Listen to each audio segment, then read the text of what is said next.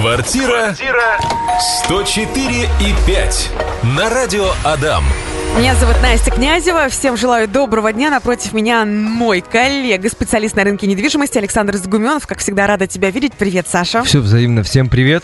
Ох, вопросы сегодня будут самые волнующие нас. А, что происходит вообще с рынком недвижимости в связи с, э, с последними событиями? Ну, вообще, вот у меня есть действующие текущие сделки, и Получается, на прошлой неделе мы с некоторыми клиентами сходили на сделку, продали недвижимость, а покупка должна была состояться вот после всех этих событий. Мгм. И прям очень все нервничали, конечно, или я хотя, может быть, путаю. Нет, это на прошлой неделе, получается, было. Ну, в общем, были выходные, когда мне все названивали и говорили, что делать, можно ли ускорить э, регистрацию сделки и так далее.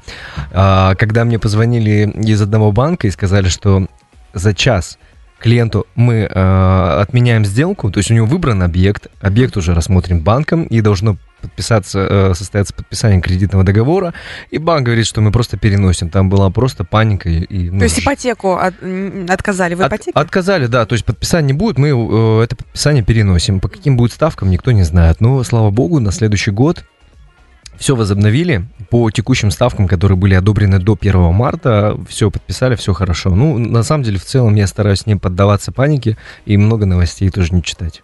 Мгм. Что происходит с ценами? Они как-то встали, повысились, понизились на недвижимость, на... Давай разберем все. Э, За пару дней, я думаю, сложно э, увидеть... неделя како- прошла уже. Ну, неделя прошла, да. На самом деле ничего конкретного не появилось. э, В ценах там не упали, они не выросли. Все как-то вот на одном уровне примерно держится. Некоторые вообще взяли паузу. У меня тоже должны были состояться сделки по частным домам, и застройщик приостановил на неделю. Я очень огорчился. Мои доверители, которые со мной ездили и искали дома, тоже очень расстроились. Вообще, то есть, на мой взгляд, цены примерно стоят на одном уровне. Даже вот я смотрю в соцсетях, там размещают... То есть как- все, мне кажется, пока замерли и взяли паузу, пока Да. никто не продает.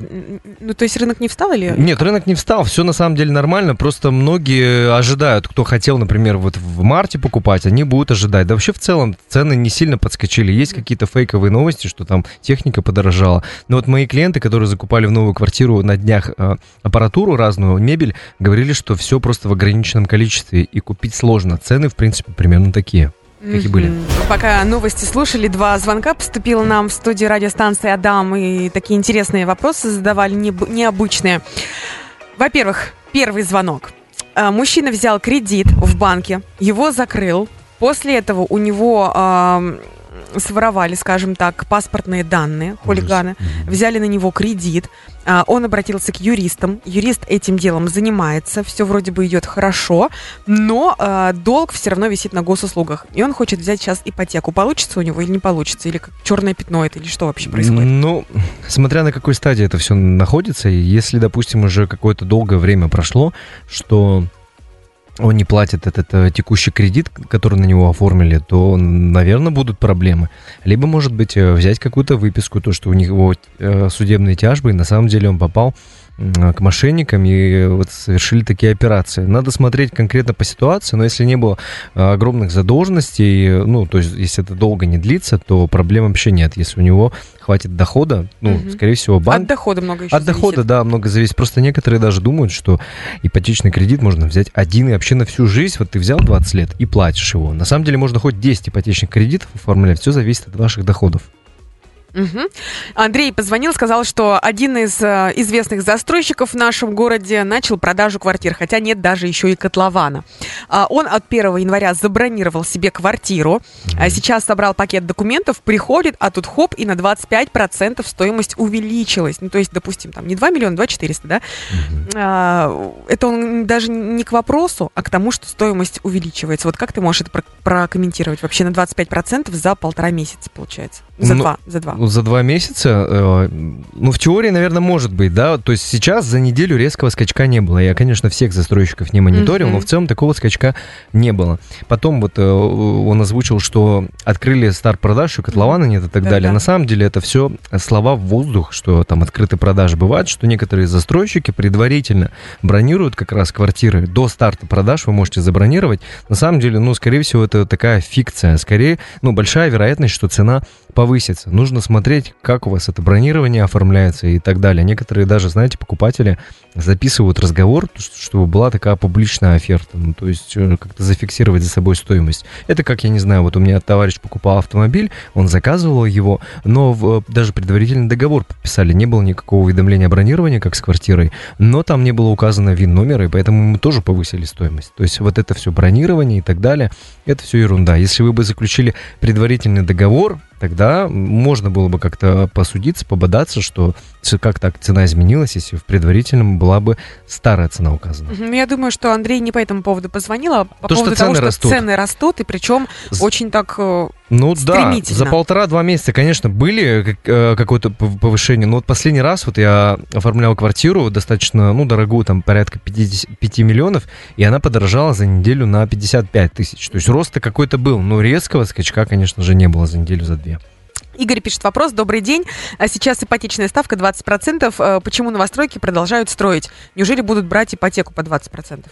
Сейчас, э, буквально сегодня, мне банк-партнер одобрил для моего потенциального клиента, мы подавали заявку ипотеку со ставкой 6,49. Это на новостройке. Если бы он нашел первоначальный взнос немножко больше, то можно было бы даже еще снизить. Это действующая программа, она ну, до сих пор действует. 2020 у нее официальное название, и она подходит только на новостройки, э, которые продают застройщики непосредственно по договору долевого участия или по договору уступки именно от юрлица. То есть такие ставки пока действуют, но ходят слухи, что эту программу могут пересмотреть и поднять ставки до 12%. Сами банки не знают, когда это может произойти, и так что если у вас было намерение или одобрена даже ипотека под 6,5%, я рекомендую воспользоваться. Но тоже все зависит от вашего первоначального взноса и для чего вы хотели покупать квартиру. А вторичный рынок, да, увы, сейчас вот в Сбербанке от 19%, э, в других банках там даже 21%, 21,6%, по-моему, самую высокую ставку на вторичный рынок я видел. Что-то сегодня звонков много, видимо, люди за рулем в основном едут, неудобно писать и в основном звонят. Только что позвонили, сказали, что семья одобрили ипотеку ипотеку 10,8%. Но сейчас пока такое нестабильное время, думают подождать год-полтора. А как думаешь, есть смысл ждать или э, брать сейчас? Вот, э, на эту тему многие вообще задаются вопросами, звонят, пишут, и я вот хотел тоже об этом поговорить отдельно. Вообще, я считаю, что если вы планировали что-то приобретать, у вас есть первоначальный взнос, ну, хотя бы 40%, то однозначно нужно брать. Тем более под 10,8, э, так как сейчас ставки 20%. То есть э, цены сейчас на пике, но в перспективе они, скорее всего, еще вырастут, если вы покупаете надолго квартиру. Но неизбежен, я думаю, и в ближайшее время отскок процентов на 10, но ставки будут совсем другими. То есть, если большой первоначальный взнос, почему бы не приобретать? С первоначальным взносом 10-15 процентов или некоторые приходят без первоначального взноса. Я вообще никогда, ну, не говорил, что берите квартиру. То есть, это большие риски. А сейчас, такое время, особенно не стоит покупать квартиру за ипотечные средства с маленьким первоначальным взносом, потому что вы можете лишиться работы, не сможете оплачивать ипотеку, а, а если одновременно будет отскок вниз по ценам на 10 или 15 даже процентов, и вы будете продавать квартиру, вы еще должны останетесь. Если, допустим, говорить о покупке квартиры недвижимости за наличные средства, то я думаю, что однозначно нужно вкладывать их. Просто нужно находить объекты самые ликвидные, выгодные. И вообще недвижимость сейчас, она, ну, с 2019 года, как ввели скроу счета, она, э, недвижимость стала менее спекулятивной, и все дальше и дальше она уходила от этого. Сейчас недвижимость больше такая, знаете, сберегательная, либо больше такой, э, ну, сберегательный инструмент, либо пассив, в котором вы будете просто э, жить. Угу. Вопрос от Антона. Добрый день. Интересует сельская ипотека. Действительно ли процентная ставка от 2% и какие подводные камни существуют? На самом деле, почему-то в Ижевске никто из банков, которые выдавали эту ипотеку не могли однозначно ответить. Но Сейчас э, ее должны были вот возобновлять в феврале. У меня не было клиентов, чтобы я подавал кого-то на сельскую ипотеку. Но что сам... значит, Саш, сельская ипотека? Я просто не в теме, можешь объяснить? Сельская ипотека – это на недвижимость, которая строится вне города. То есть, если говорим мы об Ижевске, то это Завьяловский район. Угу. И были изменения кажется, в 21 году, либо в 20, нет, в 21 э, с января 21 года еще и туда стали входить дома не выше пяти этажей. До этого можно было в девятиэтажных, десятиэтажных домах приобретать, например, на Бершево в домах, э, где Завьяловский район. Сейчас это только не выше пяти этажей и э, пригород. То есть там процентная ставка ниже, 2%, не 10 и не 20. Да, но вот и подводный самый главный камень-то был в том, что она не постоянная. То есть, если, допустим, финансирование по этой программе закончится, то вашу ставку повысит на какая она будет у Центробанка, и и плюс еще 4%. То есть сейчас, если ключевая ставка 20%, вам еще прибавят 4, и у вас будет 24 в итоге. Квартира 104 и 5. Добрый день, выросла процентная ставка. Есть вероятность, что вторичный рынок встанет и стоимость квартир уменьшится. Как Саша можешь это прокомментировать, ответить? Я думаю, что ничего на самом деле не встанет, и паниковать не стоит, и зря на самом деле сами, сами агенты наводят какую-то панику, что все будет плохо. На самом деле так я не, не думаю, что прям все встанет, но цены, возможно, откатятся вниз. Я бы вообще рекомендовал, чтобы все дружно немножко цены откатили. И это больше каса- это касается агентов по недвижимости. Вообще, почему цены выросли? Вот, э, ну, один из э, факторов таких важных. Застройщики стали с 2019 года э, повышать цены в первую очередь из-за скроу счетов. Э, то есть они перестали, застройщики перестали получать финансирование от дольщиков, стали брать кредиты под проценты. Ну и вообще все росло в ценах, э, стройматериал и так далее. И вторичка стала тоже подтягиваться. И случилось это так. Например, вот вы проживаете, вот ты, Настя, живешь, например, в двухкомнатной квартире, и ты всегда хотела переехать там в четырешку. И смотришь у застройщика, четырешка 6 миллионов стоит. А, моя стоит 4. И бах, застройщик повышает на 500 тысяч. Ты такая, о, надо тоже повысить. Да, На конечно. свою двухкомнатную, Мгм. да. А другой какой-нибудь человек живет в однокомнатной и хотел переехать в дву- в двушку и такой видит, блин, а выросли же цены, и Мгм. давайте тоже повысим. Мгм. И вот так, на самом деле, и выросла эта номинальная стоимость, э, нереальная.